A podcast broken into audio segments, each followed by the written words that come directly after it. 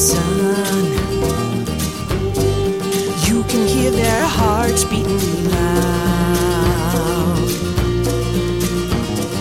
Can't keep those California Indians down. Hello, everyone. You're listening to American Indian Airwaves. For Marcus Lopez, I'm your host, Larry Smith. struggles are all interconnected. And so the fact that these very poor, humble people from uh, a remote part of Mexico travel all the way to the United States to try to connect with ordinary people in the United States, um, it shows that you know borders are artificial creations. Um, and people uh, are engaged in similar struggles against the powerful, uh, whether it be drug cartels, transnational corporations, um, corrupt governing uh, officials. So we see this kind of solidarity, this uh, unifying of struggles also in the recent Zapatista initiative that began in the middle of this past year. Today on American Indian Airwaves, the 28th anniversary of the EZLN's resistance, self determination, and successes in uplifting the indigenous peoples throughout Chiapas, Mexico, and more. You're listening to American Indian Airwaves. Can hear when the moon shines bright, the lone pu'el in the black of the night. You can hear, you can hear the whisper in the valley, Mhm.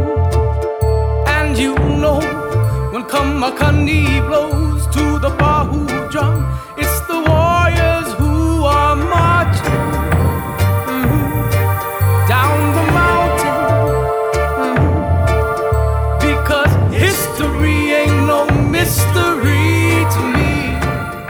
Today on American Indian Airwaves, we recognize, celebrate, and reflect on the January 1st, 1994 historical event when the Zapatistas declared war on the Mexican government on behalf of the country's indigenous peoples suffering from perpetual state and organized criminal violence throughout the Chiapas, Mexico region.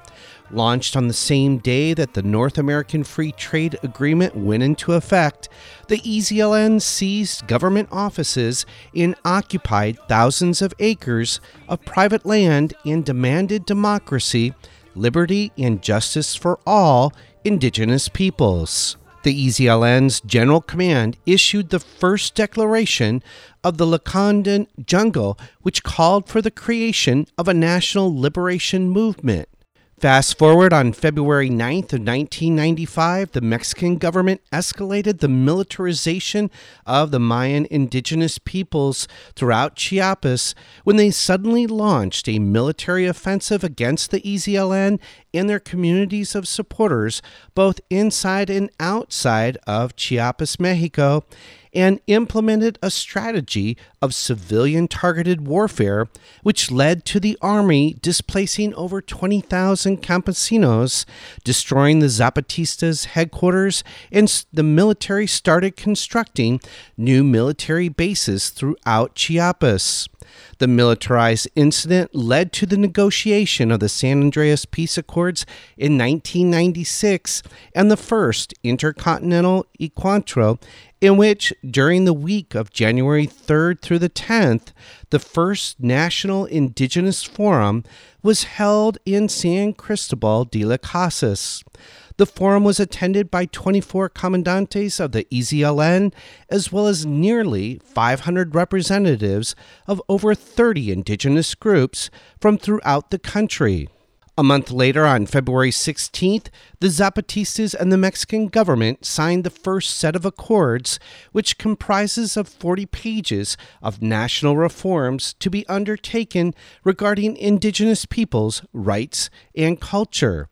For the hour, our guest provides us an in depth analysis on the importance of the 28th anniversary of the EZLN's resistance to systemic state violence against the Mayan indigenous peoples, their successes in exercising their rights to self determination, sovereignty, and autonomy, and their successes over the past 28 years, despite the Mexican government's, the military, and organized criminal syndicates' ongoing violence against the indigenous peoples throughout Chiapas, Mexico. Marcus Lopez, executive producer and co host of American Indian Airwaves, and myself speak with Richard Stahler-Sholk, a retired professor of political science at Eastern Michigan University, a longtime activist who's involved with the School of Chiapas, which is an organization of grassroots activists and communities working to support the autonomous indigenous Zapatista communities of Chiapas, Mexico. School for Chiapas was created in the mid 1990s by individuals searching for ways to make the world a better place in working to create a world where all worlds fit. We start the interview asking how the September 26, 2014 incident surrounding the kidnapping and murder of 43 male students from the Ayotzinapa Rural Teachers College were forcibly abducted and then disappeared and later found murdered in Iguala, Guerrero, Mexico, connect to the continuous state violence in Mexico and how it relates to the 28th anniversary of the EZLN's resistance, self determination, and successes in uplifting the indigenous peoples throughout Chiapas, Mexico.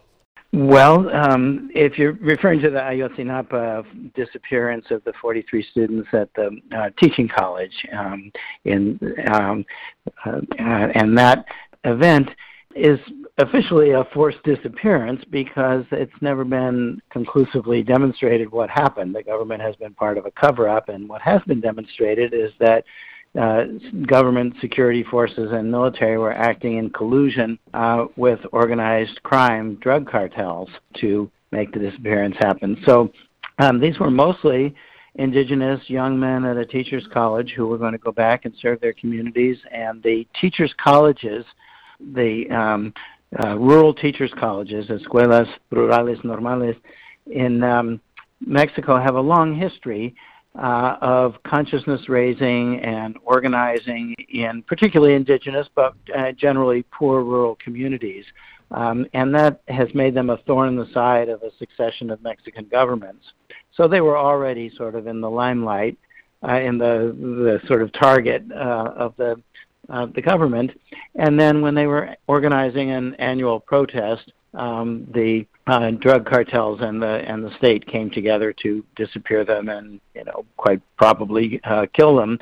One uh, theory is that um, the students may have in their protest movement when they took over some uh, some buses to transport them to a to a protest that they may have uh, unknowingly taken over a bus that the drug cartels were using to transport drugs northward and so that brought down the heat. But and if that's the case, it demonstrates the level of collusion between the criminal organizations and the state. So some people refer to Mexico as a narco state, or more generally to narco political violence. There is so much intertwining uh, of organized crime and uh, the state that it's kind of hard to separate them.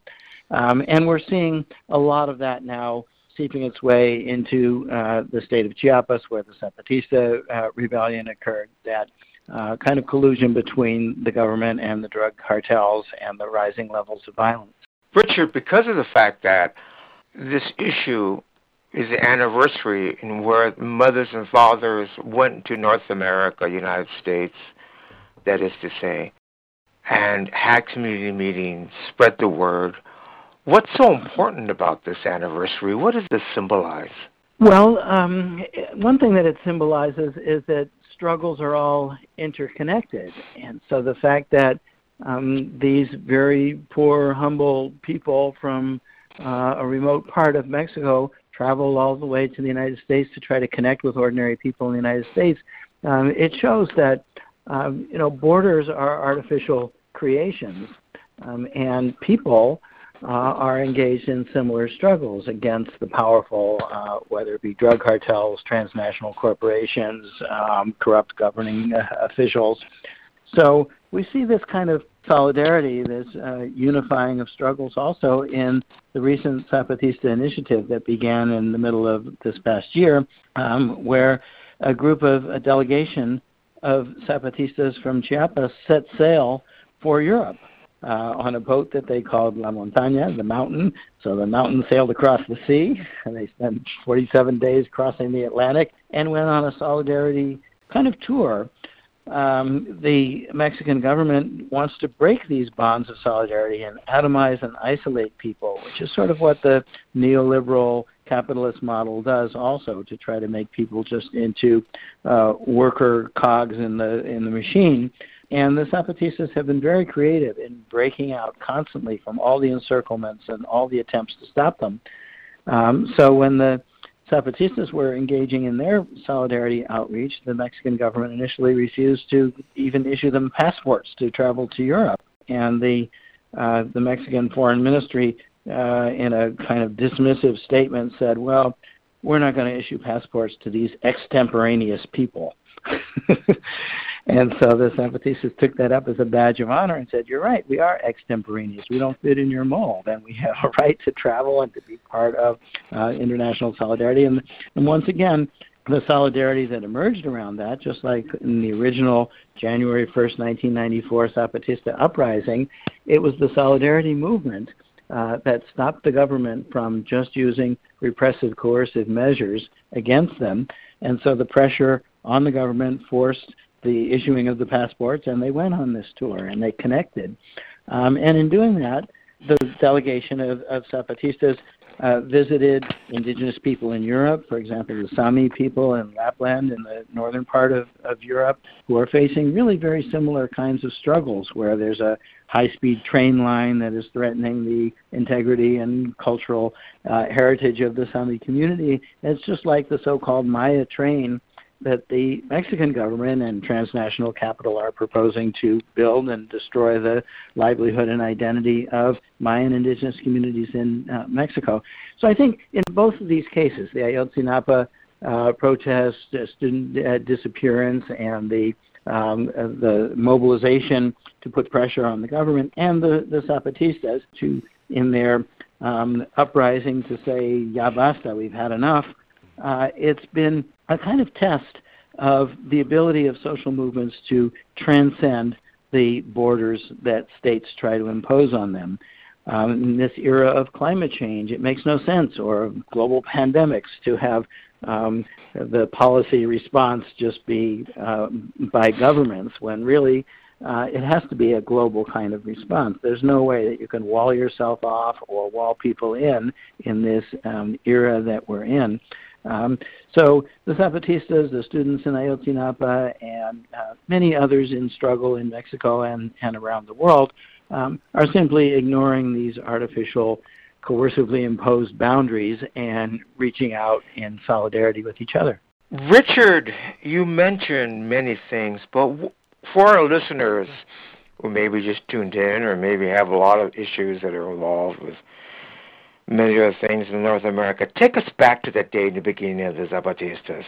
They're against the um, the plan of more development within Mexico and especially Central America. Take us back and the highlights of that for our listeners, please. Sure. Um, we just saw the 28th anniversary of the um, uh, public aspect of the Zapatista uprising, January 1st, 1994. Um, on New Year's, the Zapatistas, Mayan communities from the state of Chiapas in southeast Mexico, rose up and um, announced that they were in rebellion against the state and against what they considered to be a, a bad government. Um, and actually, they had been uh, organizing their movement for a good 10 years before that, quietly. And uh, the symbol, of course, of the Zapatistas that um, is seen in their imagery around the world is the ski mask. And the Zapatistas have pointed out that when they put on their ski mask, then suddenly they're noticed, they're seen. Uh, but when they take mm-hmm. off their masks, then they're invisible indigenous people as they have been invisibilized and marginalized for 500 years. Um, so it, it certainly rocked the power centers in Mexico. This was the date, January 1st of 1994, that the North American Free Trade Agreement uh, went into effect, uh, symbolizing uh, the power of global capital against the uh, desires and needs and aspirations of communities, uh, indigenous communities, pheasant communities, and others.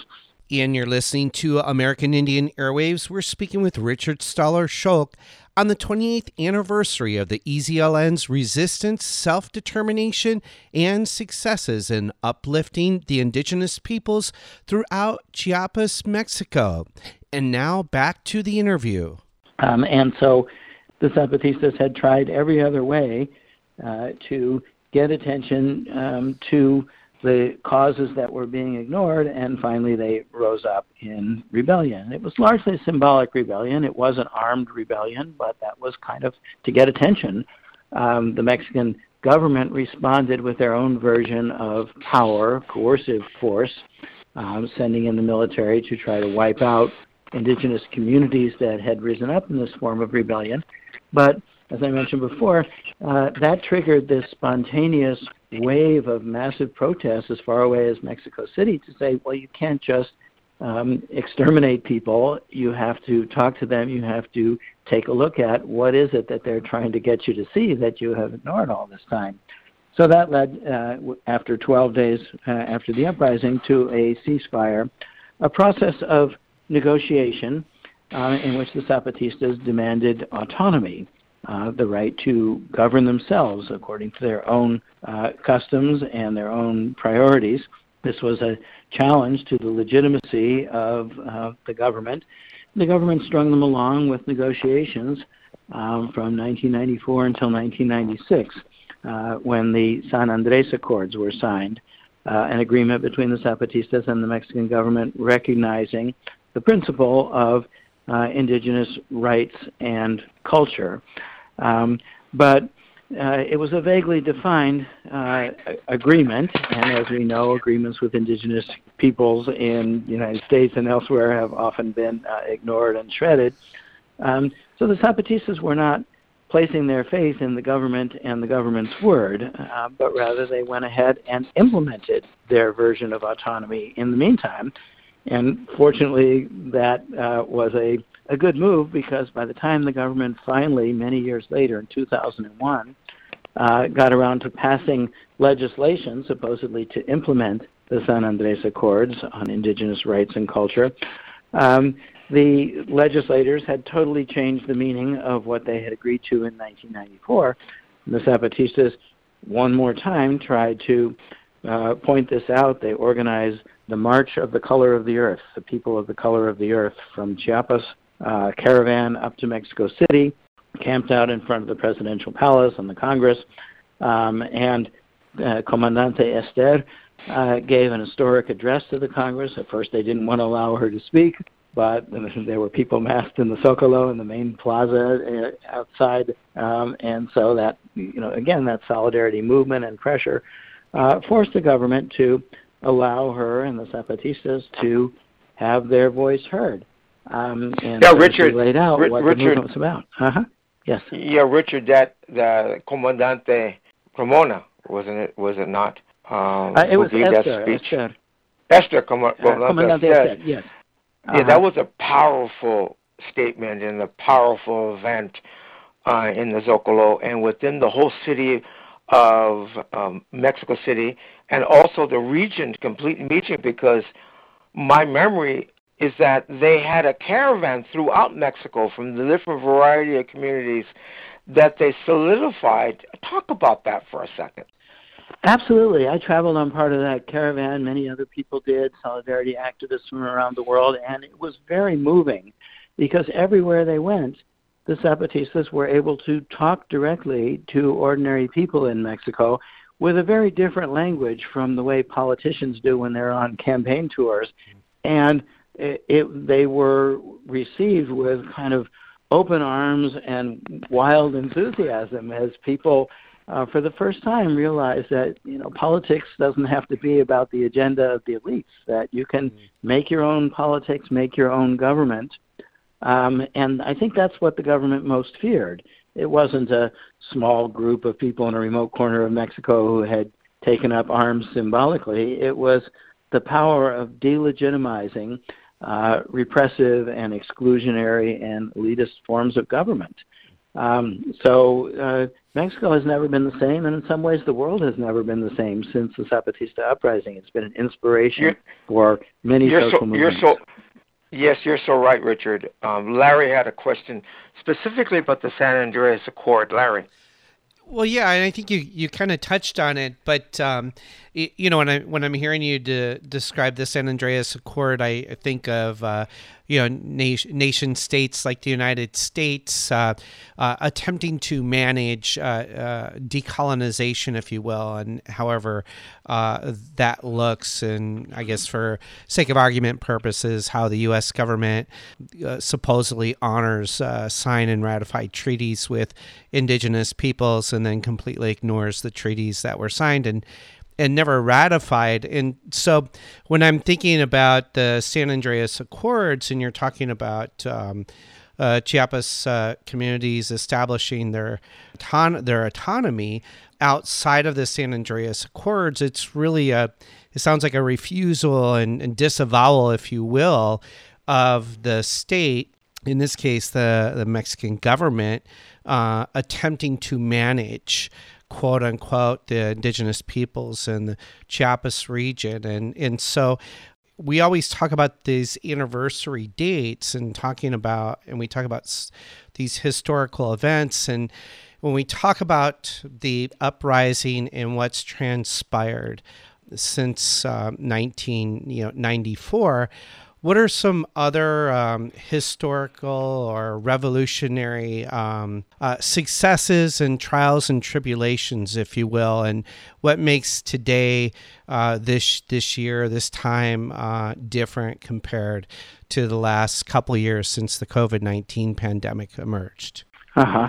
Um, well, um, when the uh, the government signed the San Andres Accords, it was um, because there was so much mass mobilization and pressure. But what the government wanted to do was interpret the concept of indigenous rights and autonomy um, in a very distorted way, which is not unique to the Mexican government. It's the way states have dealt with indigenous peoples really around the world, and that is, oh, you can have your museum um, and we can recognize you as kind of an extinct and quaint vestige of the past. Um, but you know, we are not going to allow you to organize collectively and collectively demand uh, rights um, as a community, including rights to ancestral lands and resources. So, some academics have referred to this strategy as neoliberal multiculturalism. Um, so it's a, a very thin sort of uh, recognition. And what the Zapatistas have said is, we're not waiting for your recognition. We already exist. We already have rights. Um, and whether you recognize it or not, we are going to implement those rights in our communities, our autonomy. And there are real material issues at stake here, too, because um, what the Mexican government and many governments want to do is open up lands for exploitation by global capital. And uh, the logic of global capital is what earns the most private profit for wealthy, large scale corporations. And that's very different from the logic of, for example, indigenous communities that um, are more interested in a sustainable model of, of living um, on the land and uh, with the um, with nature. Um, and indigenous communities also have a, a different mechanism of decision making where um, it's not about individuals who can be bought off during an election campaign, but it's about the power of a community coming together and exercising their collective will. And so the Zapatistas have done this in their autonomous communities. They've created a model of government that's very much grassroots, uh, horizontal, um, from the, the ground up. Um, and well, since you mentioned COVID, um, this is a, a good example. I mean, the governments around the world have generally done a pretty poor job of dealing with a problem that transcends the level of individual countries and politicians. Um, the Zapatistas have closed off their communities during this time of COVID and are working at a community level to try to keep themselves safe. Um, but um, it's been a very trying time.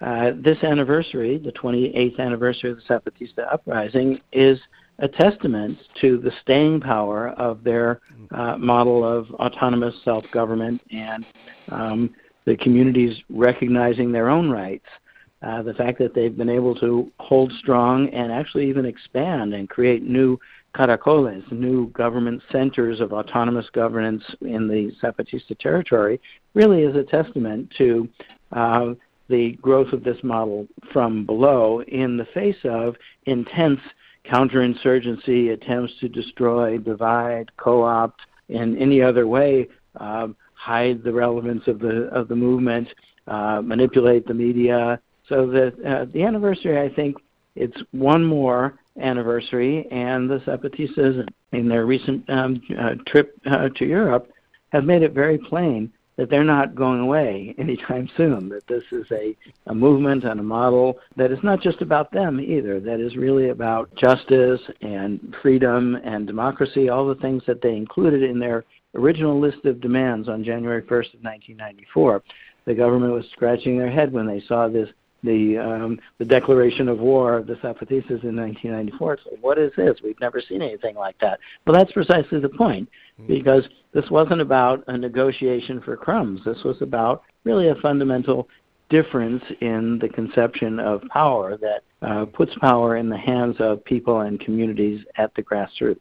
Richard, the trip, the journey, the 200 delegates that toured Europe, and uh, the the involvement through the years, not only of the Zapatista National Liberation Army, invited the National Indigenous Congress and the People's Front for the Defense of Water in the land of Morelos, Puebla, and Tlaxcala.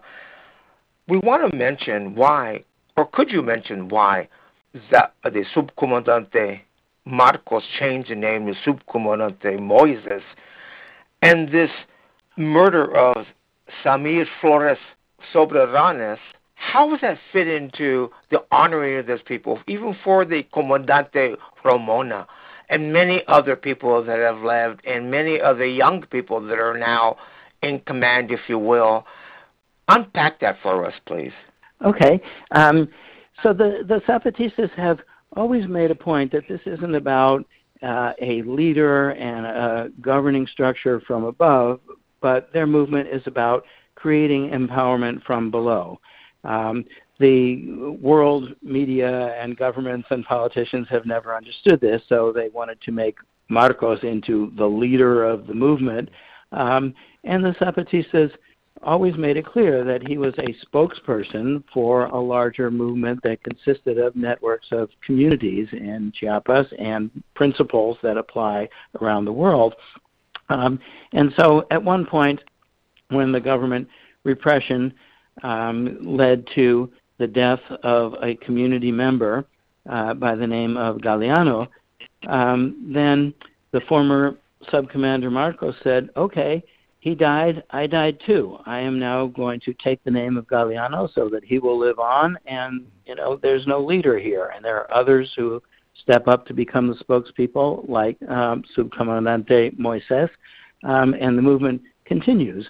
Um, the image of the caracol, the snail shell, the kind of circular infinity symbol that has resonance for Mayan people, kind of indicates uh, this uh, Zapatista vision uh, from the indigenous communities of how they see their movement as uh, a movement of continuity and a movement of uh, everyone being involved and wrapped up in this movement rather than a top-down kind of thing. So bringing in uh, the struggles in Puebla and Morelos and all the other indigenous communities that are also resisting uh, the uh, forced displacement by global capital and forces of the state um, is really indicative of this inclusivity of the Zapatista vision. It's only since the Zapatista uprising of 1994 that the 62 or so indigenous peoples, uh, community, uh, nations of Mexico have come together and formed the National Indigenous Congress uh, in 1996 and that Congress has been growing in strength. Um, they formed a um, a representative indigenous council of governance for the entire country uh, before the last um, uh, presidential election in Mexico, and even symbolically ran an indigenous woman candidate from the state of Jalisco, Marichuy, um, so that uh, the government's attempts, again, to fragment, isolate, divide, impose barriers, separate people, um, have always um, um, led to an end run by the Zapatistas is that we, we don't recognize your authority to impose these boundaries and these limitations on us. And you're listening to American Indian Airwaves. We're speaking with Richard Stahler-Sholk on the 28th anniversary of the EZLN's resistance, self determination, and successes in uplifting the indigenous peoples throughout Chiapas, Mexico. And now back to the interview. Um, a common thread that many of the communities, uh, that is uniting many communities now, is the resistance to mega projects of global capital. These are mining, uh, other extractive industries, massive um, uh, energy projects, damming up rivers to form hydroelectric dams, uh, infrastructure projects of uh, high-speed rail lines, um, ports, and, um, uh, and and so forth. And these are um, projects that uh, are not bringing benefit to the indigenous communities. They haven't consulted the indigenous communities, or they do sham consultations because under international law, indigenous people have a right to be consulted first before any of their ancestral territories are used by the government for these sorts of, of purposes. So um, the government of Mexico, and that includes the current government of Lopez Obrador, even though he presents himself as a friend of indigenous people and a progressive leader, but he's doing exactly the same thing of riding roughshod over the uh, the will of the communities. Um, and uh, when people resist, a number of activists, like Samir Flores, is an um, environmental defender, uh, wind up getting assassinated, and then uh, the assassins operate with impunity, either at the behest of or in collusion with the corporations and the state. Um, and uh, so these issues are really connecting people all over the country. Um, so um, uh, mega projects and uh, rampant global uh, capitalism without concern for uh, the will of the community, um, the intertwined violence of criminal organizations, transnational corporations, and the state, and the total impunity with which these dark forces are operating. Um, so indigenous communities are, are organizing and pushing back. One way is to simply declare themselves as autonomous and say, well, that government's not working for us, so we are going to make our own government and ignore the official government. Um, and in some cases, some of the communities, the indigenous communities, have also formed community self-defense groups, mm. um, self-defense uh, uh, to police their natural resources against those who are um, violating their, their resources, the predatory uh, forces. Um, and it may not be an ideal solution, but it's kind of an indication um, that um, this is really a struggle for life and death. The uh, indigenous communities in Mexico and really throughout Latin America often refer to these extractive industry mega projects as projects of death. And you're listening to American Indian Airwaves. We're speaking with Richard Stahler-Sholk on the 28th anniversary of the EZLN's resistance, self determination, and successes in uplifting the indigenous peoples throughout Chiapas, Mexico. We're taking a short break and we'll be right back with the second segment of today's special programming.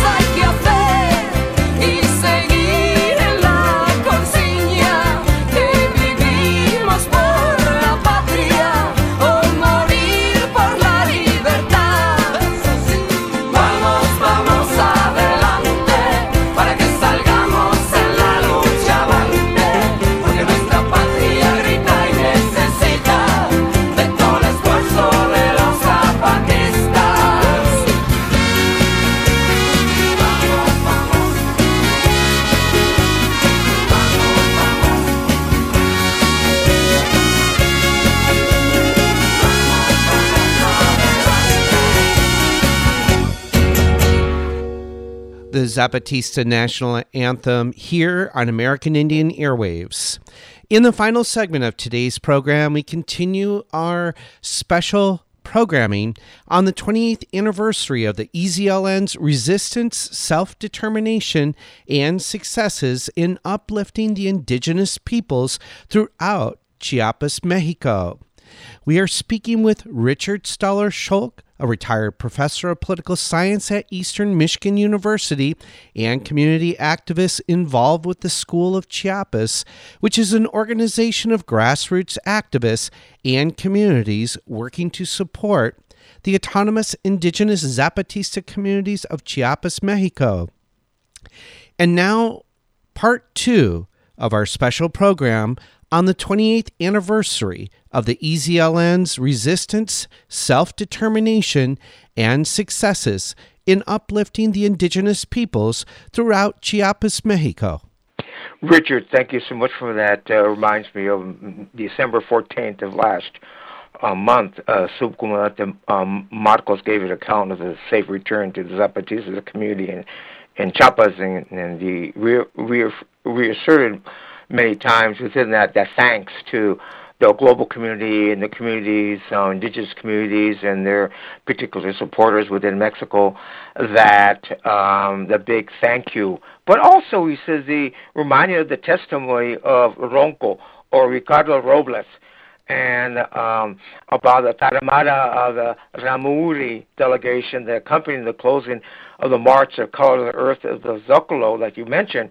And he said that we are many, and that he clarified the road is full of hope, full of which the uh, a road which emanates from the awareness that the road is long, and their trust and their decision to fight, and their strength, their resistance, in the face of adversities and their suffered throughout history.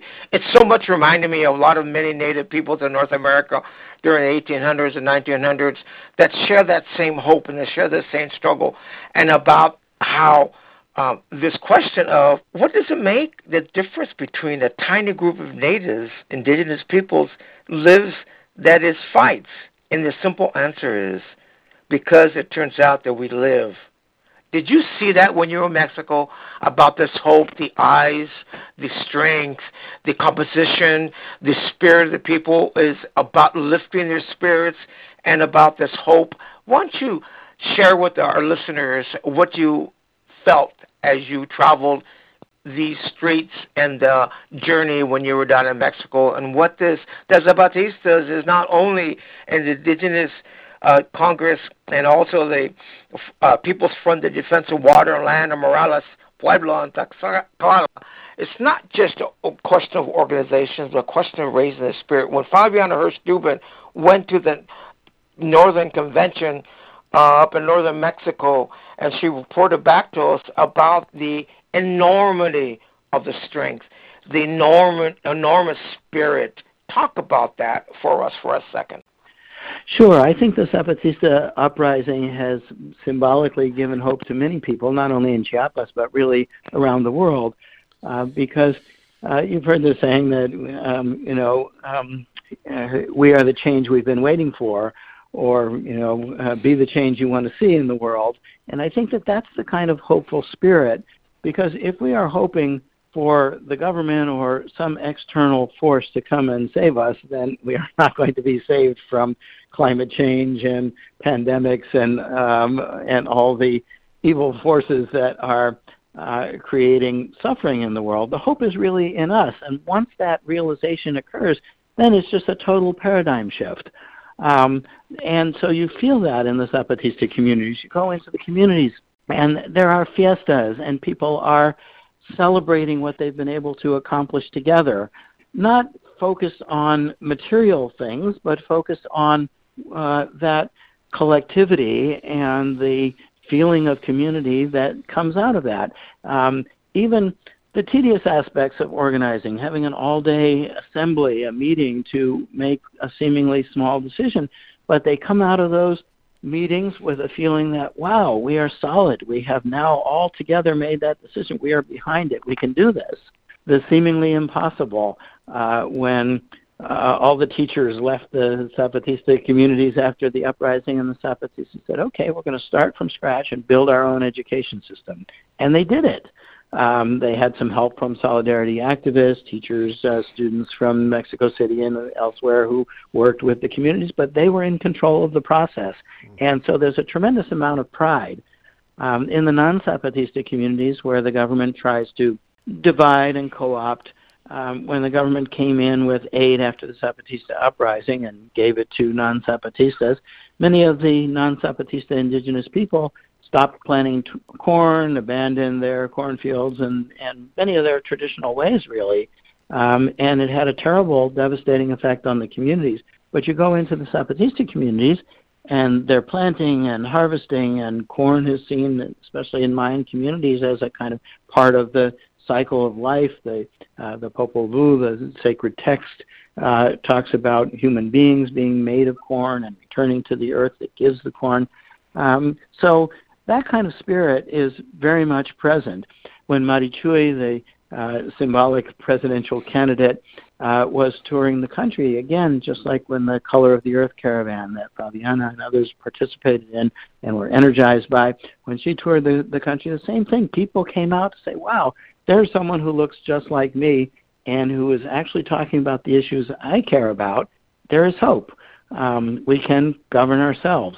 Um, the uh, the encounters that the Zapatistas have opened a space for uh, have been tremendously hopeful. They're sort of like mini Woodstock celebrations that the Zapatistas have created this dynamic rather than the kind of old model of a hierarchical, we have the correct party line and we're going to tell you what to do. The Zapatistas said, we're going to create a space and invite people of goodwill and people at the bottom of society to come together and talk to each other about what makes a better future and it's tremendously empowering. So that's the the hopefulness.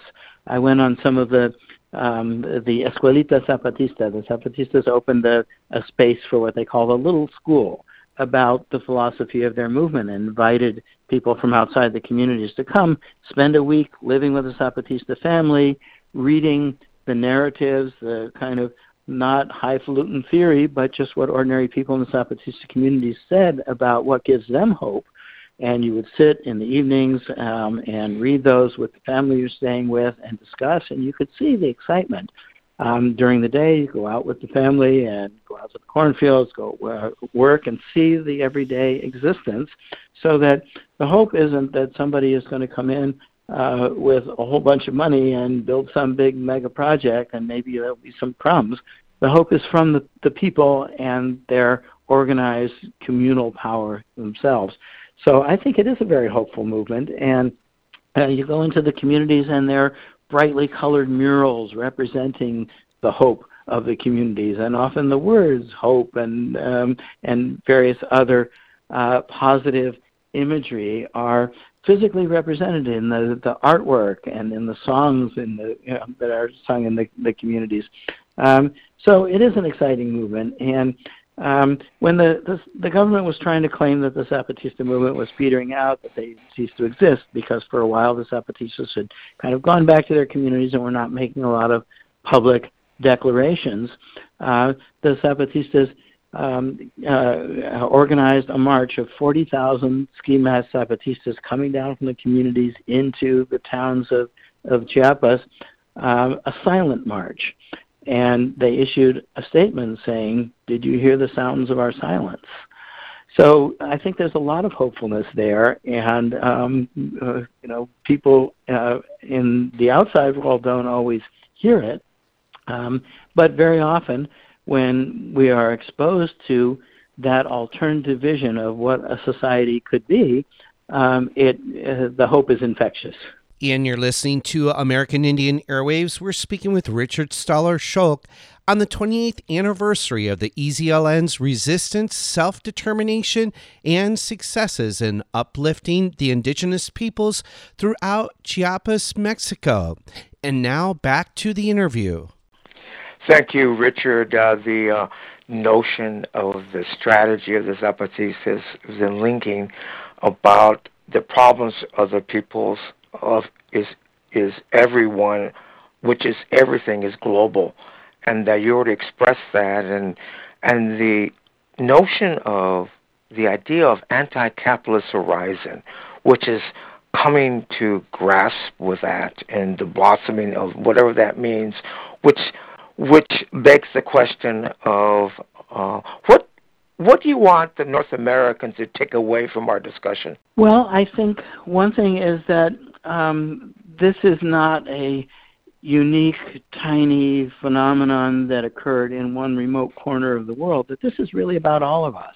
Um, and at first, it may seem unfamiliar, it may look unfamiliar, uh, but when we look past the superficial differences that people have, for example, in the Zapatista communities versus the lives that we may have perhaps in a more urban industrialized societies.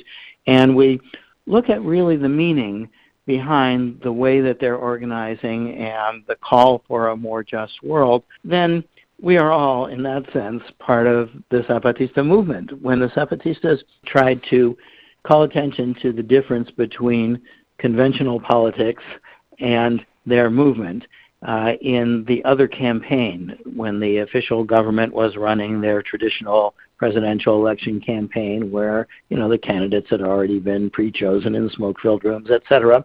Um, and the Zapatistas said, well, we are going to do the other campaign. We are going to take our message around to ordinary people, talk with them about what their concerns are, and uh, that kind of, of connection really, in some ways, derailed the official campaign or upstaged it. Uh, it was much more interesting than anything the politicians were doing. And uh, so I think that uh, that's the message that we can take away that we don't have to be satisfied uh, with the official government structures and uh, politicians, that if we don't like it, we can be the change. Um, and right now, uh, there is a lot of frustration in our own society with the way government is functioning or not functioning, with the disconnect that people feel, with the squabbling and the polarization uh, between political parties and structures when, when it's really just a kind of self-serving game. Um, mean, unfortunately, unscrupulous right-wing politicians try to capitalize on that frustration. Um, but I think people can also um, uh, read a more hopeful message into the alternatives and, and build that if we stop thinking that some outside force is going to save us. I think that that's the, the message that we can take from this inspiration. The Zapatistas themselves are not going to save us or lead us. Um, they have been an interesting example, and they have invited us uh, to take that message to heart and do something with it in our own realms. You know, we're talking about um, indigenous peoples of Chiapas, and and I know it's kind of it touched on maybe indirectly, but in this message of hopefulness and just uh, the work and and um, the the legacy of uh, the community members uh, have created just in 28 years of the EZLN's existences how does that look in terms of the future generations? Because um, so oftentimes we're talking about now the relationship with the state and what these uh, autonomous cultural forms of uh, expression look like. But how, how does that relate to the few, to the youth in uh, Chiapas and future generations? Mm-hmm. I think the future clearly really is in the the youth, and that's not just in Chiapas but everywhere. Right. Um, in the escuelita, the school that the Zapatistas organized to kind of school everyone in um, how to be a rebel and how to think in an alternative kind of way. Right. Uh, this was at a moment when really it was a change of generations for the, the Zapatista movement. Right. Um, it had been at that point, about 20 years, and so that's roughly a generation. And it was the young people who were leading those little schools and who weren't just, you know, mouthing the words of what they had been taught in a more institutionalized kind of school. Um, I had an opportunity to spend some time in many of the autonomous schools in the Zapatista communities, and often they don't use textbooks. They certainly don't use the government textbooks but they have the community sort of create their own texts. They uh, have the elders in the community pass on their experiences to the, the younger generations. Um, and I think that's uh, very hopeful, that sort of way of thinking about um, not rigid uh, continuity, but more continuity with change, uh, continuing uh, our existence by adapting, by learning uh, for the future. Um, if we think about climate change in the world, I mean, it's the young climate change activists. Everyone has heard of Greta Thunberg, but there are also uh, activists like the um, uh, uh, African activist uh, Nakate and others who mm. didn't get to travel to the expensive global climate change conferences, but who are representing another generation that is concerned about uh, making sure that we have a planet around to uh, to be on um, in the future. Uh, this pandemic has shown just how uh, the old-fashioned way of doing things, of uh, wealthy governments hoarding resources and thinking that they're somehow going to become more secure, uh, that's just a non-starter. That's not a viable way to sustain our existence. And I think young people understand this, and young people are frustrated and um, angry that um, the older models of um, the way authority has been constituted uh, are um, not very useful for humanity. So the, um, I think the future is in um, young people organizing, uh, taking some inspiration from examples before them, but also making their own path. Richard, it seems like what you just said in Larry's question kind of revolves around is it is going to be a continuum and all the articles, information, discussions revolve around the culture, revolve around how the elders transmit the culture and then how they intertwine that with our global community is fascinating to say the least, whether it be music, art, uh, murals, um, poetry, whether it be cultural old stories, and that's you know, and sharing those old stories about this is indigenous struggle. This is a first people struggle. However you want to articulate that indigenous people struggle, that it is a realm of cultivating and also giving pride indigenous youth, number one, and you already expressed that giving pride uh, for uh, for just youth in particular, and that the worldwide phenomenon of the youth tackling these questions to tie into the culture is so phenomenal that the Zapatistas have not only mastered it, it is indigenous first people struggle, and that how they gravitated to understanding to the left and below. Would you would you think not? I agree with you. I think that culture is a living practice. It's not something in a museum. It's not something rigid. It's not about uh, never changing anything. It's about reflecting on yourself, your values, and your community. Um, and indigenous people have been doing that, and that's been key to survival for indigenous people. Um, and um, you know there are other ways of uh, of uh, practicing our life here on Earth that cut us off from our roots and our uh, ancestral knowledge, and uh, those have been kind of the ways of death. That's what's perpetuating the fossil fuel industry and um, uh, fueling uh, climate change. Those old ways. So we have much to learn from people who are trying to stay in touch with their culture and tradition and community um, and very often that um, effort to sustain and recognize and value community uh, is uh, seen as a threat by the powers that be who want to exterminate uh, those distinctive elements of existence. So that's why um, there are many people in, in, struggle who say that um, existence is resistance.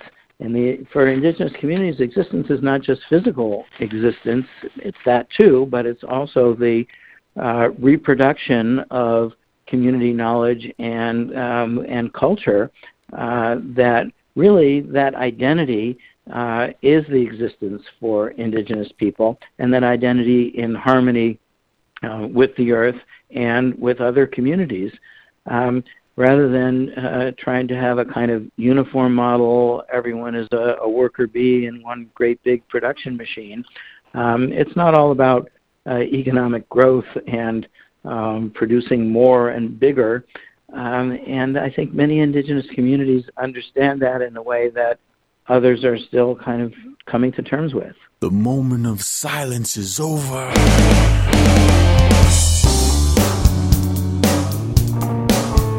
And that concludes our show for today here on American Indian Airwaves. Our special programming on the 28th anniversary of the EZLN's resistance, self determination, and successes in uplifting indigenous peoples throughout Chiapas, Mexico. A special thank you to our guests for the hour, Richard Stahler-Sholk.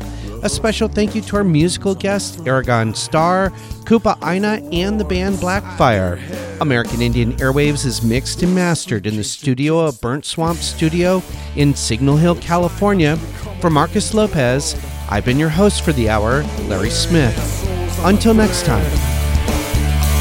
The moment of silence is over.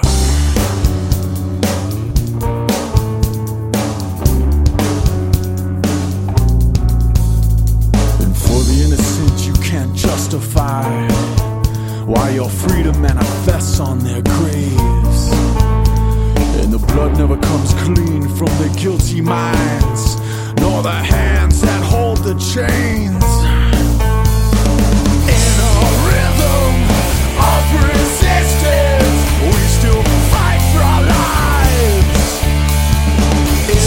War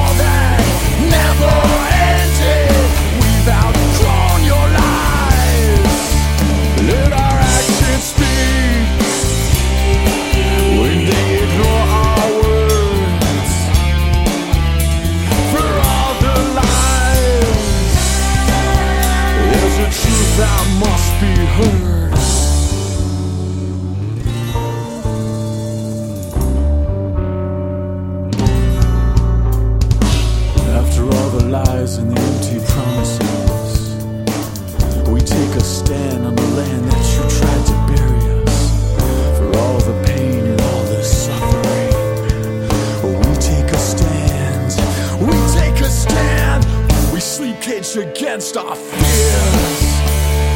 Try not to become what we've endured. Wearing our souls on the thread. The moment of silence is over.